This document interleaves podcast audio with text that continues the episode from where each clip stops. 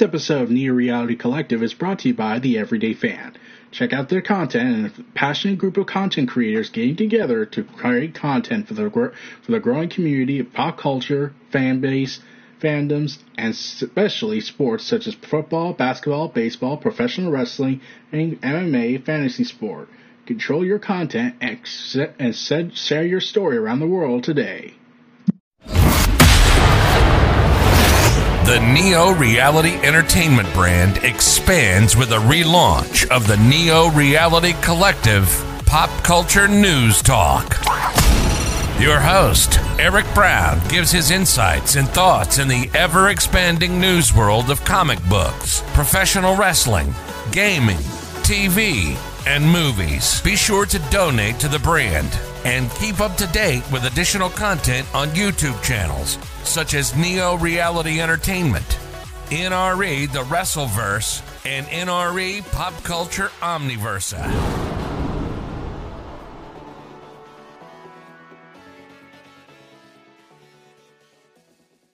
Today's edition of Neo Reality Collective is brought to you by Anchor.fm, a free distribution service podcasting hosting platform that allows you to record your podcast on your phone or computer. Anchor will distribute your podcast for you so it can be heard on Spotify, Apple Podcasts, Google Podcasts, and so much more. You can even make money from your podcast with no minimum listenership. It's everything you need to make a podcast in one place. Download the free Anchor.fm app or go to Anchor.fm to get started today. Thank you and enjoy the episode.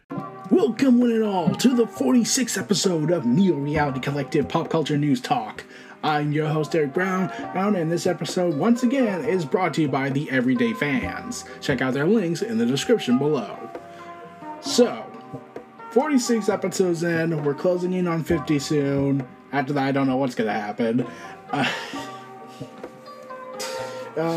So, let's get right into things.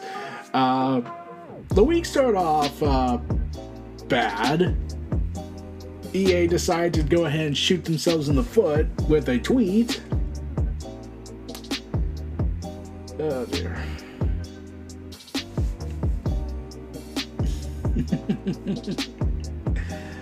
So, EA decided to make fun of single-player games.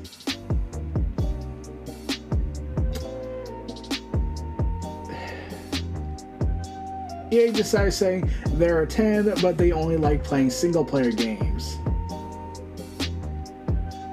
Considering Mass Effect Legendary Edition came out, there's the popular Fallen Order. Yeah, it gained a lot of traction.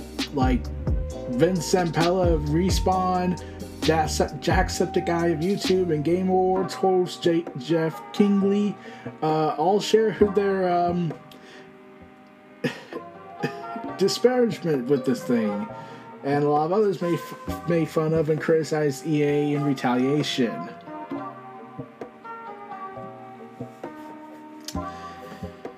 Yeah, they had over 9,000 replies and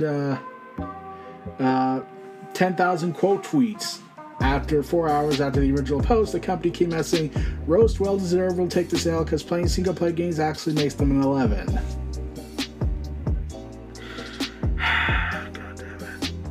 So, yeah, apparently employees were pissed off, Respawn was pissed off, everyone was pissed off. So, congratulations, EA, you had united the internet for a brief time to hating you. Congrats. So, Tim Allen. Remember Tim Allen, the 69-year-old actor who also voices Lightyear, Buzz Lightyear from the Toy Story series? So, during the interview, he said he wishes the sci-fi film had better connections to his version of Buzz. Okay. So, how do I say this? He was saying it's a wonderful story, just doesn't seem to have any connection to the toy, and it's a little, I don't know, it just has no relationship to Buzz, it's just no connection, I wish there was a better connection. Okay. you do know in Toy Story, the Buzz Lightyear character you're familiar with is... How do I put this delicately? I don't know how to say this. Is a toy. And the toy is based off of a popular science fiction franchise. So, yeah. The only connection they have is that it's a franchise and they made merchandise. So, I don't know how you can make OG Buzz Lightyear of the movie Lightyear. Yeah, complicated. Yeah.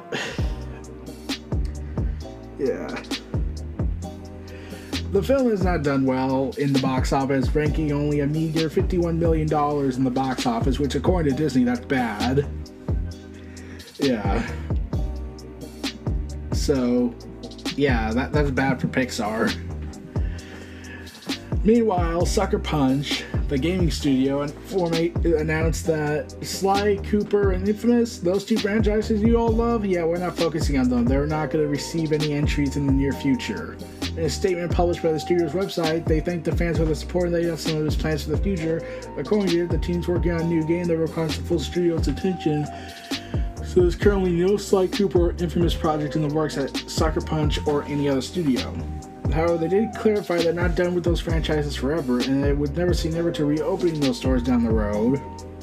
Alongside the announcement, Sucker Punch revealed a few updates to Infamous games that will roll out soon. According to the studio, the studio will relocate the Infamous to UGC servers to prolong their lifespan, though they will eventually need to sunset these. Actually, and also we'll add Cole's Legacy DLC for the Infamous Second Son to the PS Store. And they thank everyone and appreciate their hard work. Considering their last game was Ghost of Tsushima, an open-world game set in medieval Japan during the Mongolian invasion, the Ghost of Tsushima received positive reviews and all that funness. And apparently the recent job listing that came out hinted the studio's next game will be another open-world stealth game. So, I have Ghost of Tsushima, and then they made the director's cut, and I was like, why do these games have director's cuts now? So, complicated. But if you're a fan of the anime series Bleach, it's back. Coming back, Bleach, the Thousand-Year Blood War, or with a trailer and key art promotion, the Quincy King has arrived. Ichigo, please save the Soul Society. Set to come out and premiere on October 2022, and they thank the fans. They expect modern to contemporary colors, a new refreshing experience with the new anime. The story will cover the final arc of the manga, which covers volumes 55 through 74. That's long. The series' return cast members will also include characters that didn't appear in the original anime, but are reprising their roles from Bleach Brave Souls video game. So yeah, the final volume is set. The Great War is near. Meanwhile, Steve Jobs is posthumously awarded the Presidential Medal of Freedom. Okay. Along with 16 other individuals who have made exemplary contributions to the prosperity, values, and security of the United States, world peace, and other significant societal, public, or private endeavors. Okay. The full list includes Simon Bells, Sister Simone Campbell, Julieta Garcia, Gabrielle Giffords, Fred Gray, Steve Jobs, Father Alexander, Khan, Lindsay, McCain, Nash, Megan, Refn, pretty sure I butchered most of these names, Alan Simpson, Richard, Denzel Washington, yeah, besides Steve Jobs and John McCain, Denzel Washington is like the third guy I knew, really. So, yeah, the official announcement stated that President Biden has long said that Americans can be defined by one word: possibilities. These 17 Americans demonstrate the power of possibilities and embody the soul of the nation: hard work, perseverance, and faith. There is another word. This is just my opinion, though. You forgot the most important part: money. Lots and lots of money. Remember money? The almighty dollar.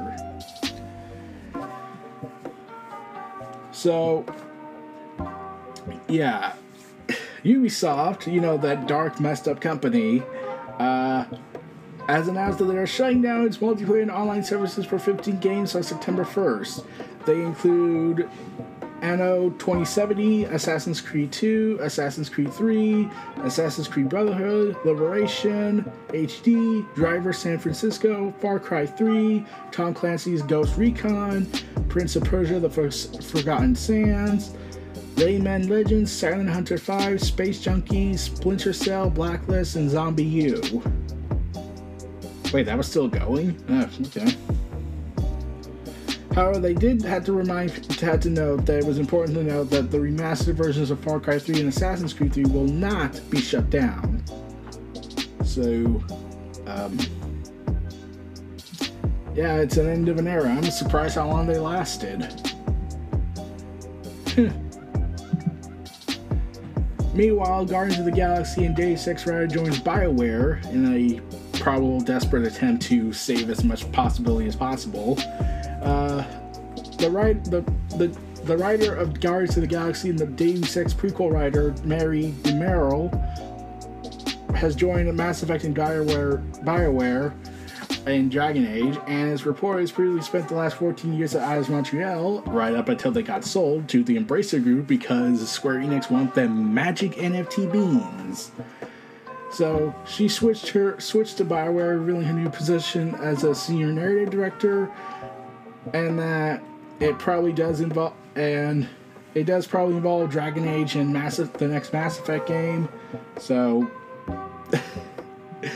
yeah, it's gonna be a fun time. Looking forward to what she brings. I like Guardians of the Galaxy. I played that. I finished it. Maybe they'll see the videos one day on my gaming channel. Yeah. So, Call of Duty. Fans think that in 2024, after some images leaked, revealed that they think we're getting Black Ops 5.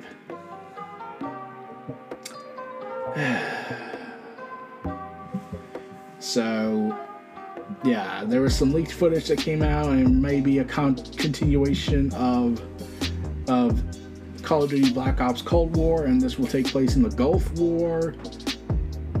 So, okay. So,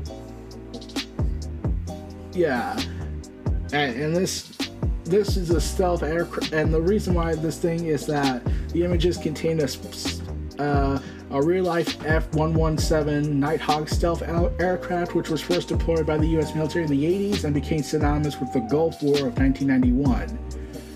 If accurate, the timeline suggests that a continuation of the story of Cold War, with nothing official just yet, it remains speculation. At the very least, the copyright claims and account suspensions of the leaker in question leads to the feeling of authenticity to what's been revealed. Oh, by the way, Activision Blizzard apparently said they did nothing wrong because of an internal investigation, so screw them.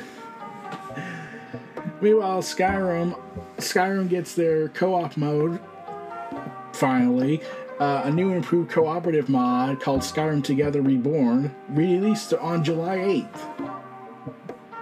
Yes! Skyrim Together Reborn allows up to 8 players, with more or less everything in the game synced up. Quests, the contents of the chests, audio and subtitle dialogue, and much more are fully synced between players' games, and PvP can even be enabled if wanted. Cool.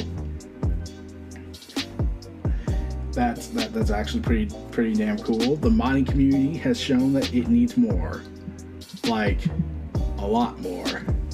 Can they just be the ones working on Skyrim instead of re-releasing it over and over and over and over and over and over and over again?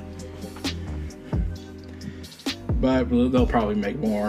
They'll probably release the next one in about 20 years again. Meanwhile, Kingsman Taron Egerton still wants to play Wolverine and is met with Marvel. Yeah.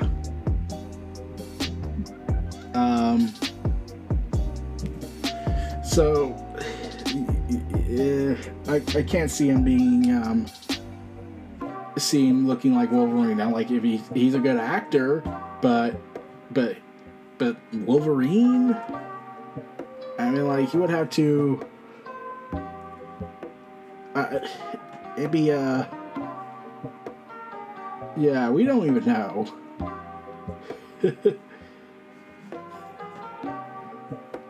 Like, even, like, I think it is partially because everyone can't imagine Wolverine without Hugh Jackman, except for probably voice actor ones, but Hugh Jackman was to everyone Wolverine. He looked the guy, he played the part.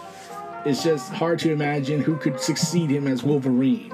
It's sort of like how Star Wars, how you have, like, it's like trying to find someone who could play Ian McDermott's Palpatine. It's like, it's hard to imagine anyone playing the Emperor in a post Ian McDermott world. It's just weird to imagine that, and if it does happen, I'll be amazed. But they'll probably just, you know, use machine technology, and I'll get to that when I can one day. But basically, it's Kathleen Kennedy coming out and saying, we learned not to recast the old characters. We never learned anything actually good. I'm Kathleen Kennedy, and I hate Han Solo, I think. Meanwhile, speaking of Star Wars, Andor, you know, that guy. The man who famously said, I've been in this fight since I was 6 years old. I just have a... So, remember that line?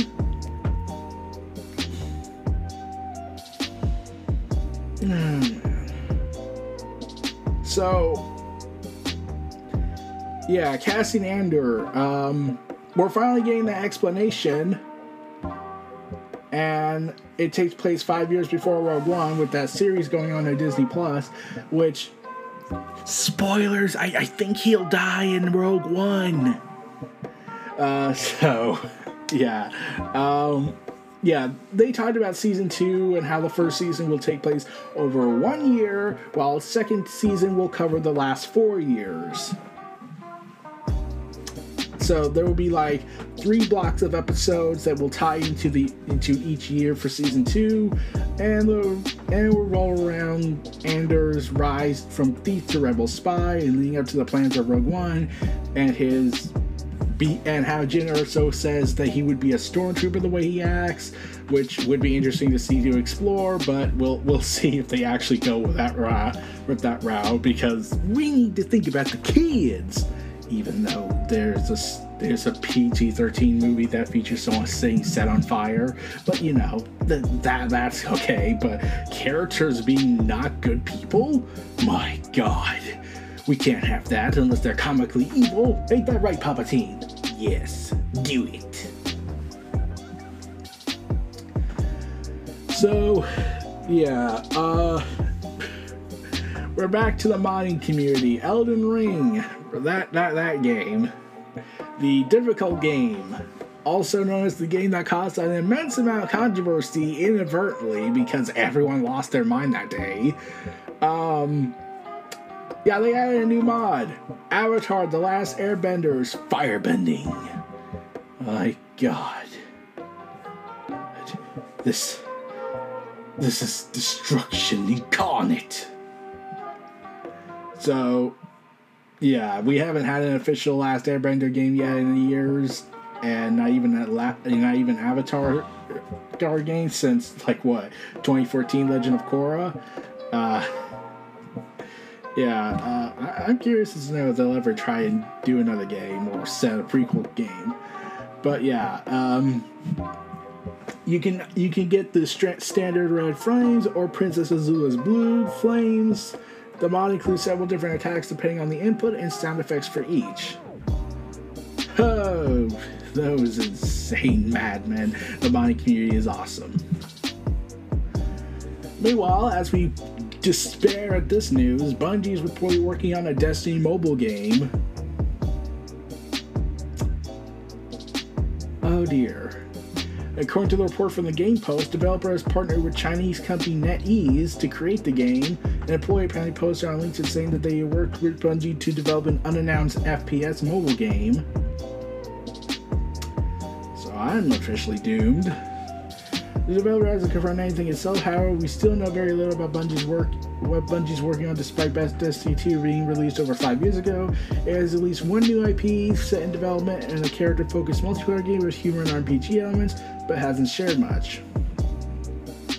And they even been tight-lipped about the new mobile game, but apparently this is set to be a Destiny mobile game for reasons. And we're probably gonna get microtransactions up the wazoo, so good luck. I'm not playing that. Also, EA has partnered up with Halo co-creator Marcus Leto, who was leading the Battlefield Universe project at Seattle about a new Battlefield campaign. A single player one after the disaster that was 2042. Can they actually make a good game before they make a single player game first? Because yeah, apparently this whole Vince Sampella said in December that EA is now looking to create a connected Battlefield universe that explores different routes and business models, perhaps one which is a dedicated single-player project. Oh my god. So I was thinking shared universe when I had first read this, but like, no, we're just finding probably new ways to scam people. Oh, and because people want to go ahead and make money, and money, NBA 2K23 is putting Michael Jordan on the cover while bringing back iconic Jordan challenges. Because 23.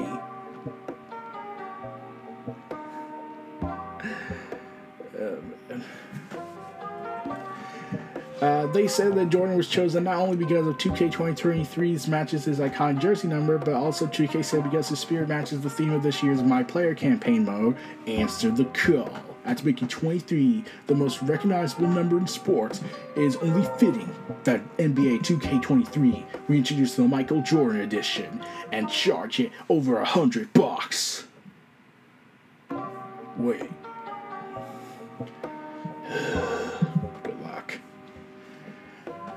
Meanwhile, Google agrees to pay small app developers $90 million to settle a lawsuit, according to Reuters.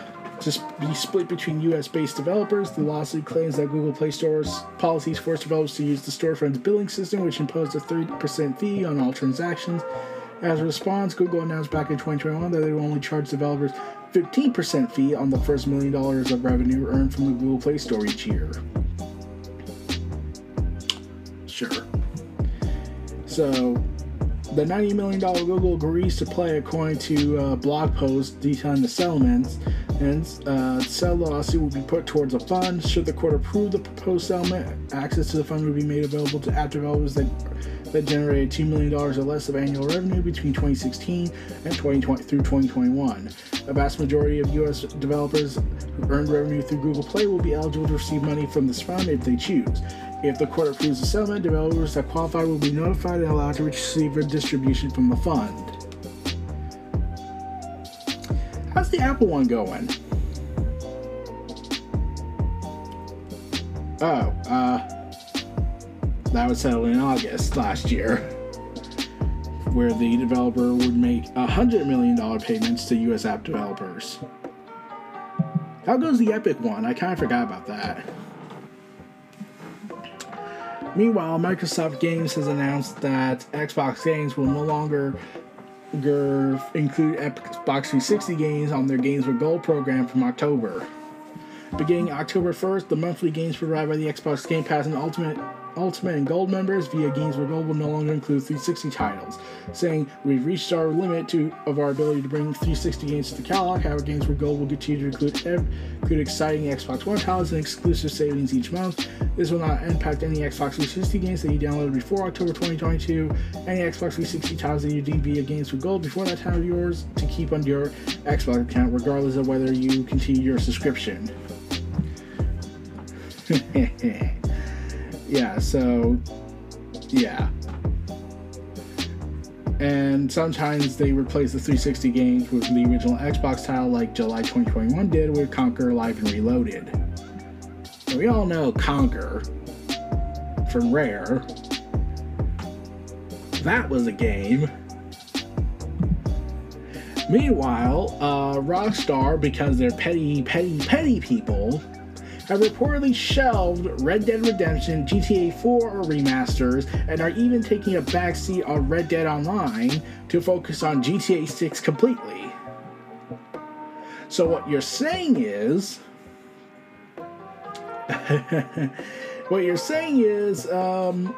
because you didn't know how to do a good remastering of the game with the GTA Trilogy Definitive Edition, you decide to take away our chance to have Red Dead Redemption and GTA 4 and decide to scale back on Red Dead Online, which was already dead in the water, and you're going to basically punish people to and say it's to focus on GTA 6. Oh dear. Like, those games aren't as old as the original trilogy, so I don't think it would have been as harder to graphically update them and still keep the style and aesthetics and patch out what bugs were still there. But no, they're going to go ahead and just quit. We're done. We're taking the money. We're taking the money and we're blaming all of you. That'll surely get customers to like you. Meanwhile, the Duffer Brothers, the people who made Stranger Things, announced that when a Stranger Things spin-off coming, they said that the idea on the Happy Sad podcast, the idea ultimately is to pass the baton to someone else, someone who's hopefully really talented in passing it. Even the idea of Ross and I, say, doing a pilot and leaving it, it just feels silly to me. You really need to be there from the beginning to end. I think we need to find a partner to help us with that. So while Stranger Things 5... the final season will be coming out next year, and there are many established characters the show could follow in the spin-off. The Duffer Brothers just says to expect something a bit different, saying, I read the rumors there's going to be an 11 spin-off, that's there going to be a Steve and Dustin spin-off, and that's it. Another number. That's not interesting to me because we've all done that. We spent I don't know how many hours exploring all that, so it's very different. Where the creators are tight-lipped about it, they did tease us that the spinoff hinted at last September during this Netflix's co-chief executive officer, Ted, will feature some connective tissue with their signature storytelling sensibilities. So, yeah, the Stranger Things series is not, while ending the main series next year with their epic Season 5, where hell comes to Hawkins, literally, and they will be moving forward with a spin-off series that will probably focus on a new character that might have connections to the Upside Down. Meanwhile, James Cameron, remember James Cameron, the guy who mysteriously disappeared? Oh man. So, remember how he's disappeared in a lot of years nowadays since Avatar happened? Dear. So James Cameron might not be directing Avatars 4 through 5. He's just going to do the first three and be done. Saying the Avatar films themselves are kind of all-consuming. I got some other things I'm developing as well as that are exciting. I think eventually over time, I don't know if that's another three or after three or after four. I want to pass the baton to a director that I trust to take over so I can do some other stuff that I'm also interested in. Or maybe not, I don't know. Saying everything I need to see about family, about sustainability, and about climate, about the natural world, the things that are important to me in real life and in my cinematic life, I could say that they on this canvas. I got more excited as I went along. Movie 4 is a croaker. It's a mother. I actually hope I get to make it. Yeah. Yeah, God. The trailer that was released back in May had more views in 24 hours than all the most recent Star Wars films. Well, Disney lost everything now. But so, they just lost it. But yeah, James Cameron, like, the fact that he spent all this time trying to make this series and now he's going to just leave after three probably is like, oh, wow. Wow. But we're going to take a short break after this, and stay tuned for this ad break. Stay tuned for more. I'll see y'all in a few minutes. Take care. And if you need to use the bathroom, please, you can go. You could have actually paused this and went to the bathroom this whole time. But okay, let's move on, everybody. Let's take our break, and we'll be back after these messages. Take care.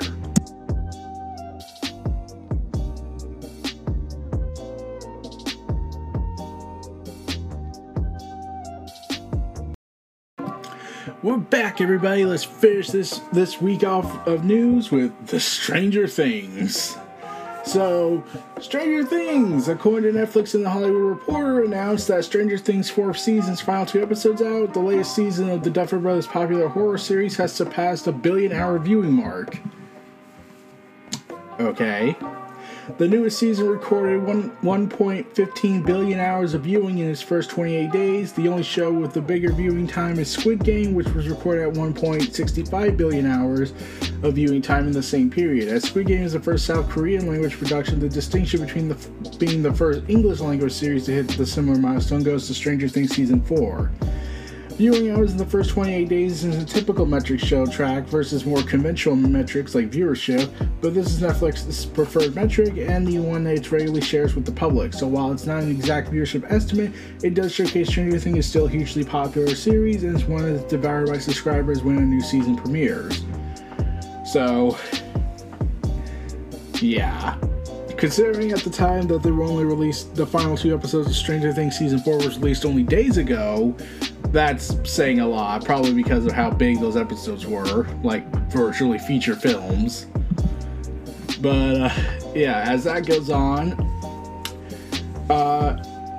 Activision Blizzard is being acquired by Microsoft continues to have uphill battles with both the US government and now the UK government launching their own investigation into the acquisition.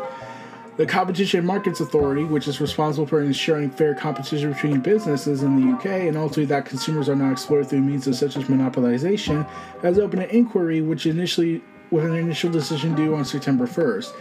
As reported by CNBC, the investigation will consider whether the deal could harm competition and lead to worse outcomes for consumers, for example, though, through higher prices, lower quality, or reduced choice. The authority will spend the next 2 weeks collecting information and perspectives from involved parties. So, yeah, this is also coming in with U.S. senators, the City of New York, and the Justice Department, and a U.K. government watchdog launching an investigation into the billion-dollar deal is a pretty big move. The decision in September will determine that there's no issue. We'll proceed into a more serious and in-depth Phase 2 probe. Microsoft then released a statement to IGN later on saying that it will fully cooperate with the UK government's Competition and Markets Authority and welcome the scrutiny. We will fully cooperate with the CMA's merger review. We expect and think it's appropriate for regulators to take a close look at this acquisition. The corporate vice president and general counsel said, "We have been clear about how we plan to run our gaming business and why we believe the deal will benefit gamers, developers, and the industry. We're committed to answering questions from regulators and ultimately that our thorough review will help the deal close with broad confidence and that it will be positive for competition. We remain confident the deal will close in its fiscal year 2023 as initially anticipated." So, with all that stuff going on, I am curious to know how the concerns are and if, craziness fanatics on both sides of the console space will go ahead and make an announcement about this in their quest to destroy, because that's what they think. We'll see how the probing hearings are going, and we'll see how that as the weeks go by. Meanwhile, the director of Thor: Love and Thunder, the name I cannot pronounce for the life of me, yeah, so he's also directing a Star Wars movie, and I'm now officially concerned, because he is working on a Star Wars movie, and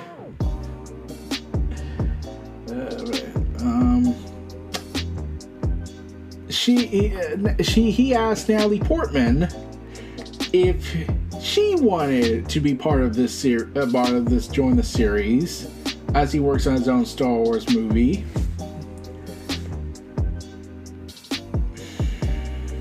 Oh dear. Okay.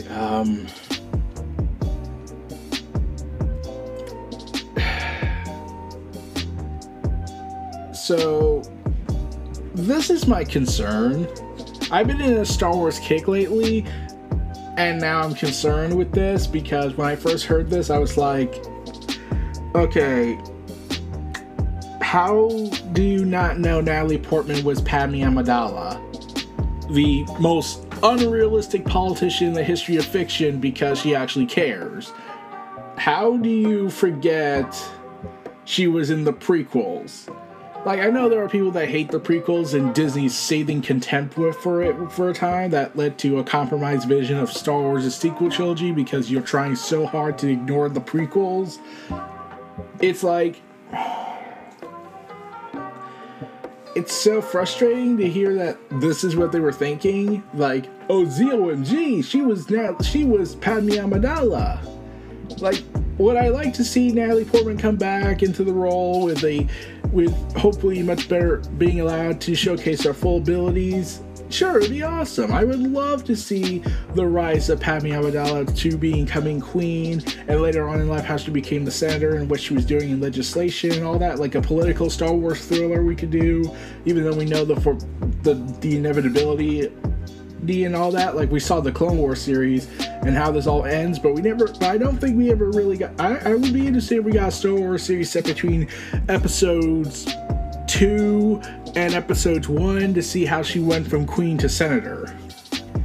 So, yeah.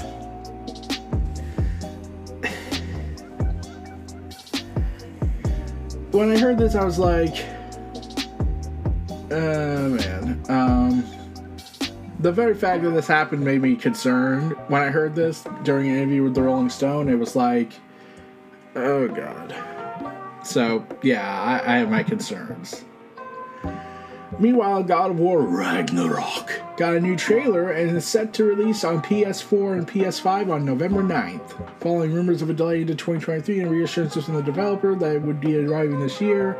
They released a new CG trailer featuring Kratos and his son fighting off multiple threats, including an absolutely enormous wolf. Incidentally, the wolf might be Fenrir, who in Norse mythology is the son of Loki. If you played the last game of the series, it's a complicated idea. So, pre-orders were open on July 15th and showed off 4 major special editions, including a full-on replica of Thor's Mjolnir, Mjolnir from the Marvel movie. Just to reiterate that this is not the same Thor. This is a more accurate Norse mythology Thor, not Marvel's Thor. So yeah, we're going to get Ragnarok event, and it's going to lead to complete disaster. Meanwhile, as that goes on, the action RPG Forspoken by Square Enix has been delayed to January 24, 2023, a result of ongoing discussions with key partners, and reassured the fans that it's in its final polishing phase. It's possible the decision has been made to move the release away from other major releases, so in order to give the new IP a fresh start. Originally set to be released on October 11th, the day itself followed a delay after the game was originally announced for May 25th. Incidentally, the first delay message also said extra months would be used for polishing the game.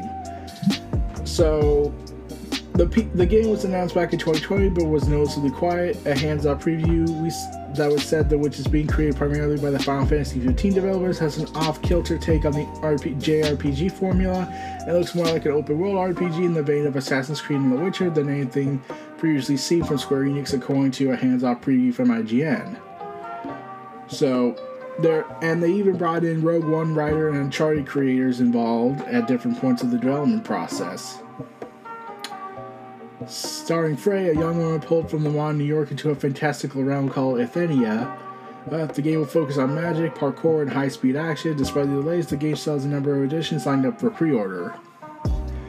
Okay, so I get why. Also, I am also concerned that they'll also be like, we still got to get the NFT beans, even though the NFT market's collapsing. Yeah, I'm not letting that go. So, because live service shooters are not really popular with people at the moment, with Destiny getting a mobile shooter game, and now Ubisoft, the company that has done questionable things, is also releasing a Division mobile game called The Division Resurgence. Yeah. It will set itself in New York City after the viral outbreak and with a new independent storyline. Ubisoft confirmed that Resurgence will offer a unique perspective on key story events that have taken place in both the Division and its sequel, which launched in 2019. So, yeah. So, I do not care.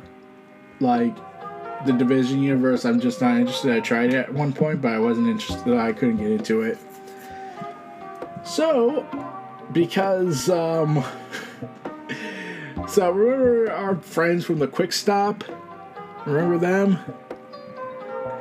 Well, we're back with the Clerks. Clerks 3, the long-awaited return to Kevin Smith's seminal slacker movie series, starring the original cast, which will see Randall Graves suffering a fatal heart attack, of course, and team up with Dante Hicks to make a movie about their time working at the Quick Stop grocery store.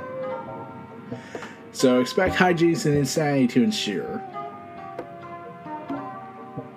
And Silent Bob.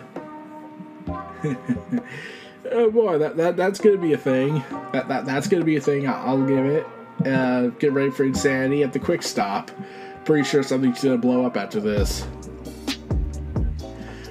Also, the Duffer Brothers has started a new production company called Upside Down Pictures, which will help create more films and television projects with Netflix.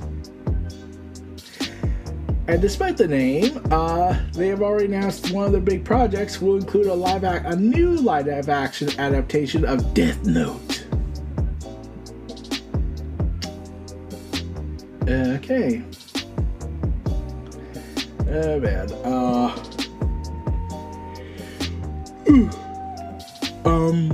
Yeah, when I heard this, I was like, did anime and live action never seem to work out? Like, maybe there is a formula that can make it work, but yeah, so far it hasn't worked out. But other projects do include an original series from the creators of Dark Crystal Age of Resistance, an adaptation of Stephen King and Peter Straub's The Talisman in partnership with Steven Spielberg's Albion Entertainment and Paramount TV, a new stage play set in the world of Stranger Things, and a live-action Stranger Things spin-off based on an original idea by the Duffer Brothers but headed by someone else. Leading the new production company is Hilary Levitt, who has worked on shows like Orphan Black and Ozark. I'm pretty sure I butchered that. But, yeah, the Duffer Brothers have a lot of things lining up for them, so Netflix did release a live-action Death Note movie in 2017 that took place in Seattle, Washington instead of Japan, but kept the premise of a teenager discovering a book that kills anyone whose name was written on it. I mean, like, it'd be crazy not to have the premise that makes the whole thing happen. So, yeah. Also, remember The Matrix Awakens? The big tech demo for Unreal Engine 5? Yeah, well, they're removing it from the stores on July 9th. They removed it from the stores on July 9th.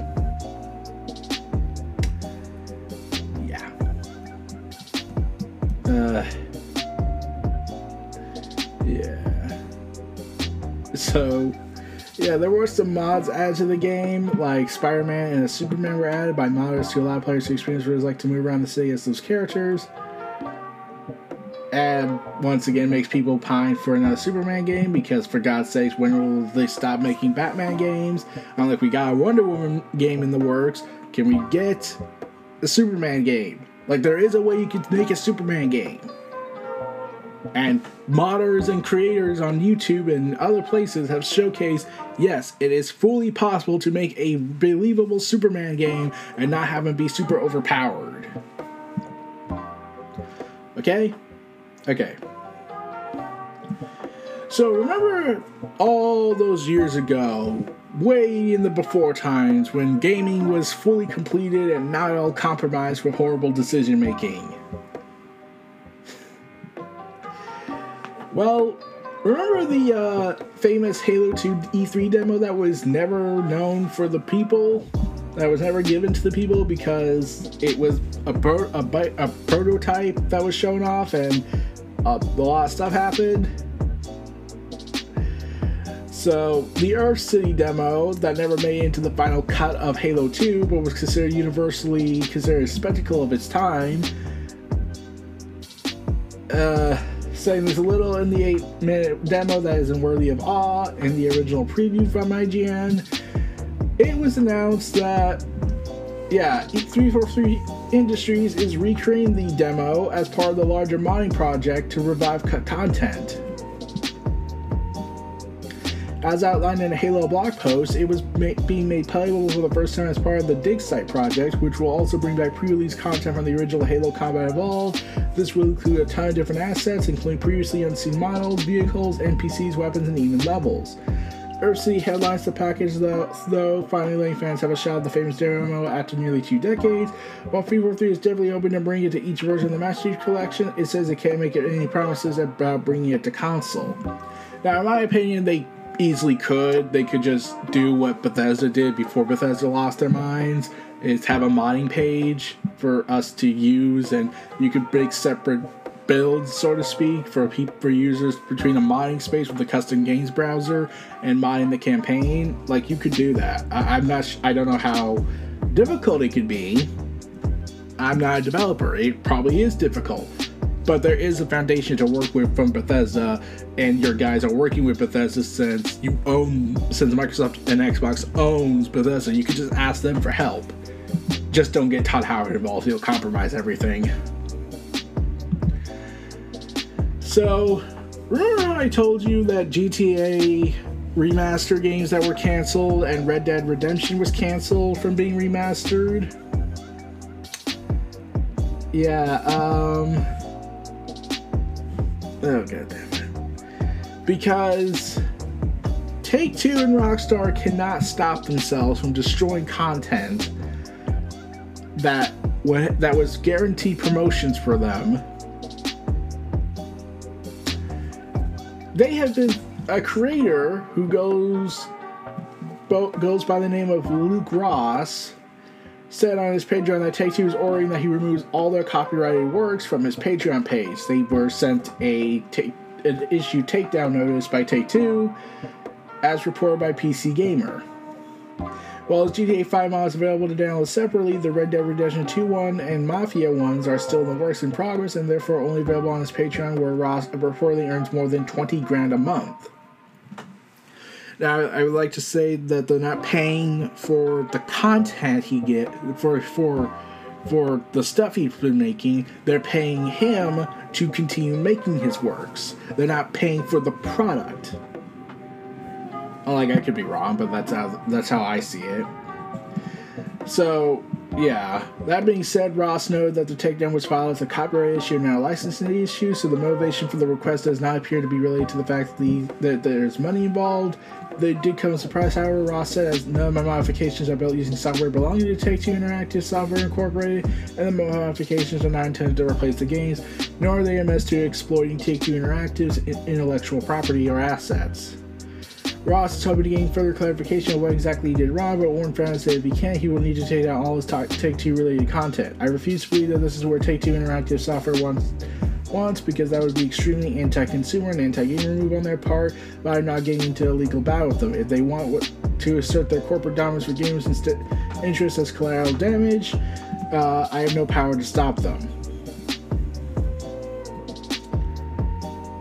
So basically, Ross is a well-known modder and has VR support for plenty of other games, including Elden Ring and Cyberpunk 2077. As you expect, his mods let players use virtual reality headsets on PC to play the games from the first-person's perspective. Dear God. So this just leads to a question I have, and stop me at my reasoning here. This is once again a question I have with I've had with Nintendo, what I had on my old Pop Culture Omniversa channel where I talked about Total Drama when someone made a fan episode. Why not just hire these people? Why take them down? Why suppress them? Why oppress their creativity? You could just hire them. They've given you free advertisement. They have built an entire game off of VR or animation, and with more money they could even make more content out of it. and content is king these days, why take them down? Why not just hire these people? Why not get on the phone? It's like, okay, how much do you want? We'll pay you. How much do you want for your talents? We'll pay you however money you want for these talents of yours. But no, the corporations, man, the corporations, they're too busy trying to crush our hopes and dreams. So yeah. So while that's going on, my rage towards corporate domination, as we talk about more corporate domination, we got the return of Daredevil and Kingpin, Charlie Cox and Vincent D'Onofrio, both returning to the upcoming Echo series currently filming. According to Hollywood Reporter, both Cox and D'Onofrio have joined the series along with Hawkeye star Aaliyah Cox as Maya Lopez in the Jeremy Renner Disney Plus series. Cox will appear in Echo as Matt Murdock, looking for a former ally who may or may not be Jessica Jones. This could pave the way for more Netflix Marvel heroes to return to the MCU. Ooh. And following a couple of surprising twists that were mentioned, such as Charlie Cox's Daredevil showing up in No Way Home and Kingpin showing up in Hawkeye. And people were worried at first that Kingpin was killed off, even though this is more like a reference to the comic, where Kingpin ended up getting shot in the face and he was blinded for a time. He then got better. Yeah, because comic books. So, for those who have the MetaQuest headsets, they will no longer require Facebook accounts starting next month. Hooray! Yeah, we're doing it, man! MetaQuest came out saying, "You asked, we listened, as in, thank you for your input, we will gladly do it, but instead we're going to give ourselves a pat on the back because we suck." So they finally removed the Facebook requirement feature in their terms of service, so hallelujah, there was much rejoicing. Meanwhile, there's going to be an open-world Terminator survival game in development at NatCon.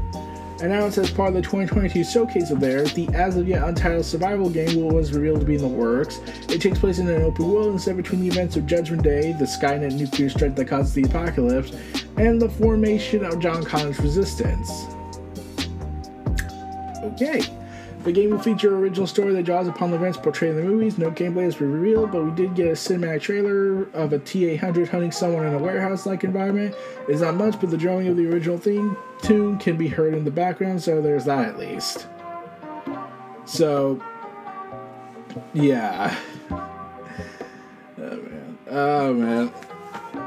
Like, can they just have the Terminator series just die at this point? Like, this sounds exciting for an open world Terminator game battling Terminators, or maybe you can play as a Terminator because they're awesome.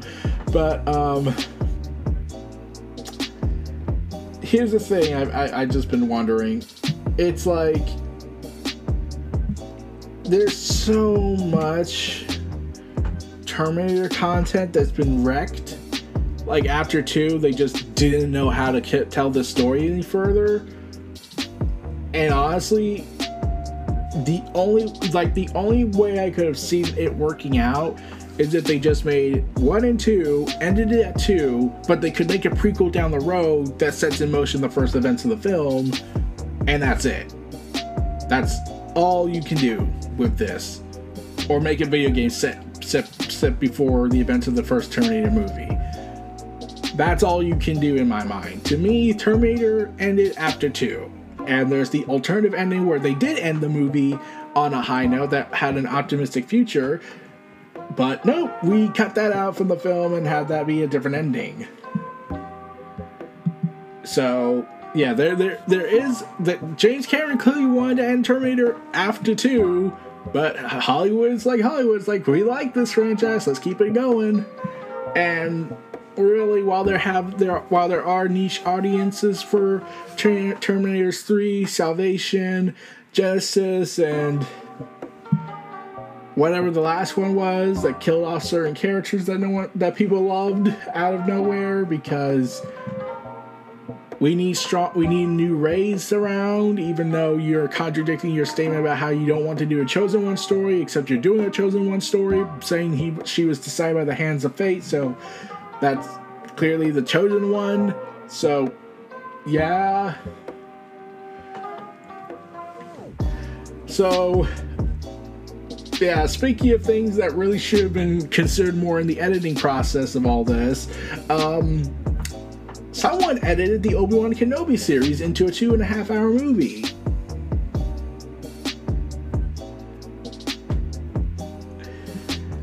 Oh, for God's sake. So I actually checked this out, and I was like, yeah, this definitely should have just been one movie. So the original plan was to have a trilogy of films, then they stopped it, and then they made a series out of it. And yeah, so yeah, someone edited a 2.5-hour movie into the 6-hour series. So he did it out of love for the Star Wars universe and the excitement he has for new content coming from Lucasfilms. And he says he only urges people to only watch his cut of the series if they're subscribed to Disney Plus. I want to everyone sure that everyone is supporting the original artist, and this show is not letting this means become a pirating. So, yeah, even though we know people are probably not going to do that because the corporations, man, the corporations. Meanwhile, E3 is set to be produced.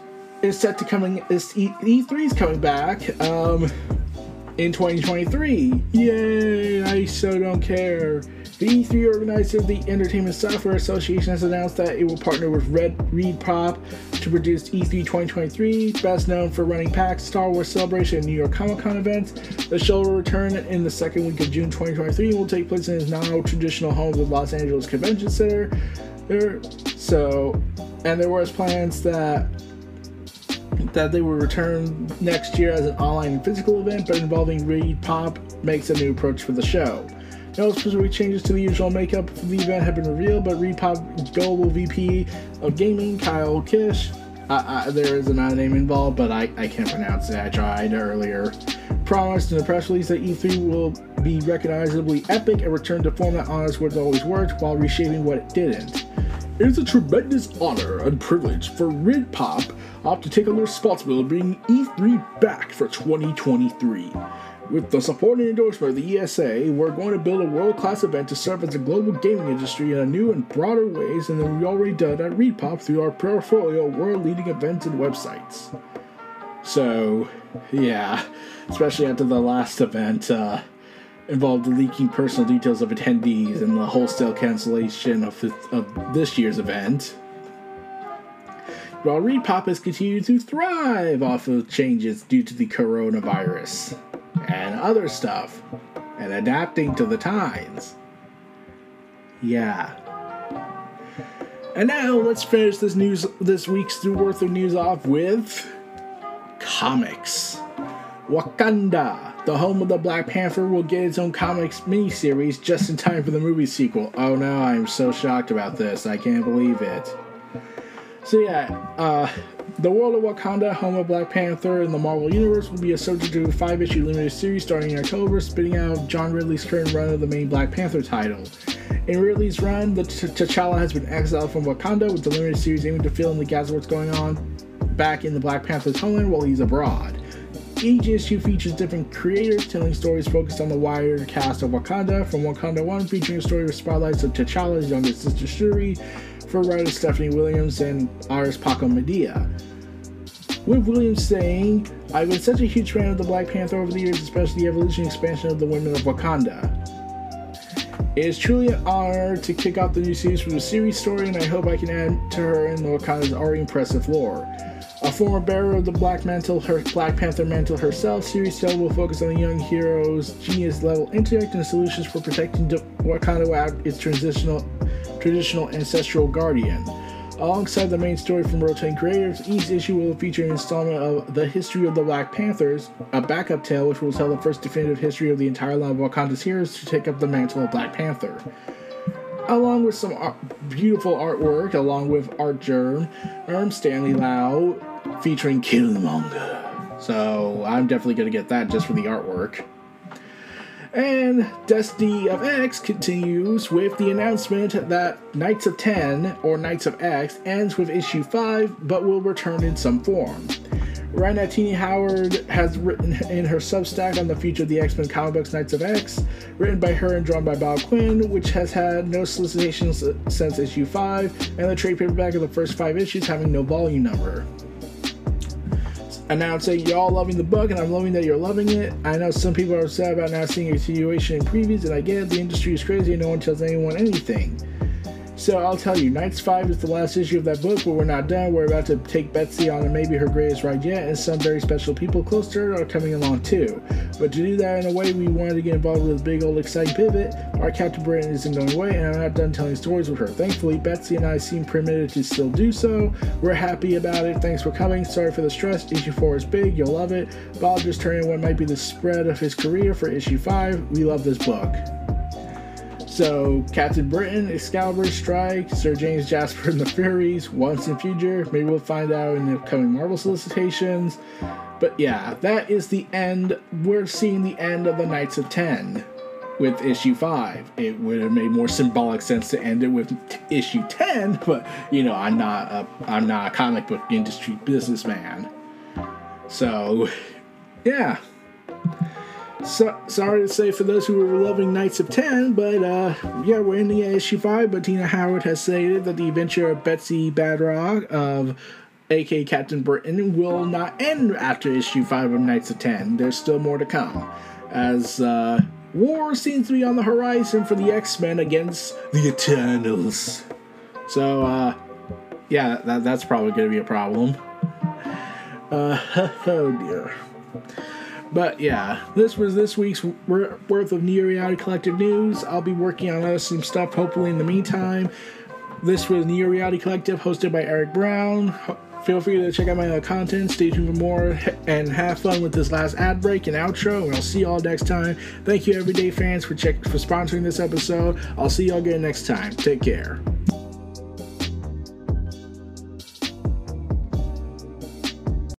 Be sure to donate to the brand and keep up to date with additional content on YouTube channels such as Neo Reality Entertainment, NRE The Wrestleverse, and NRE Pop Culture Omniversa.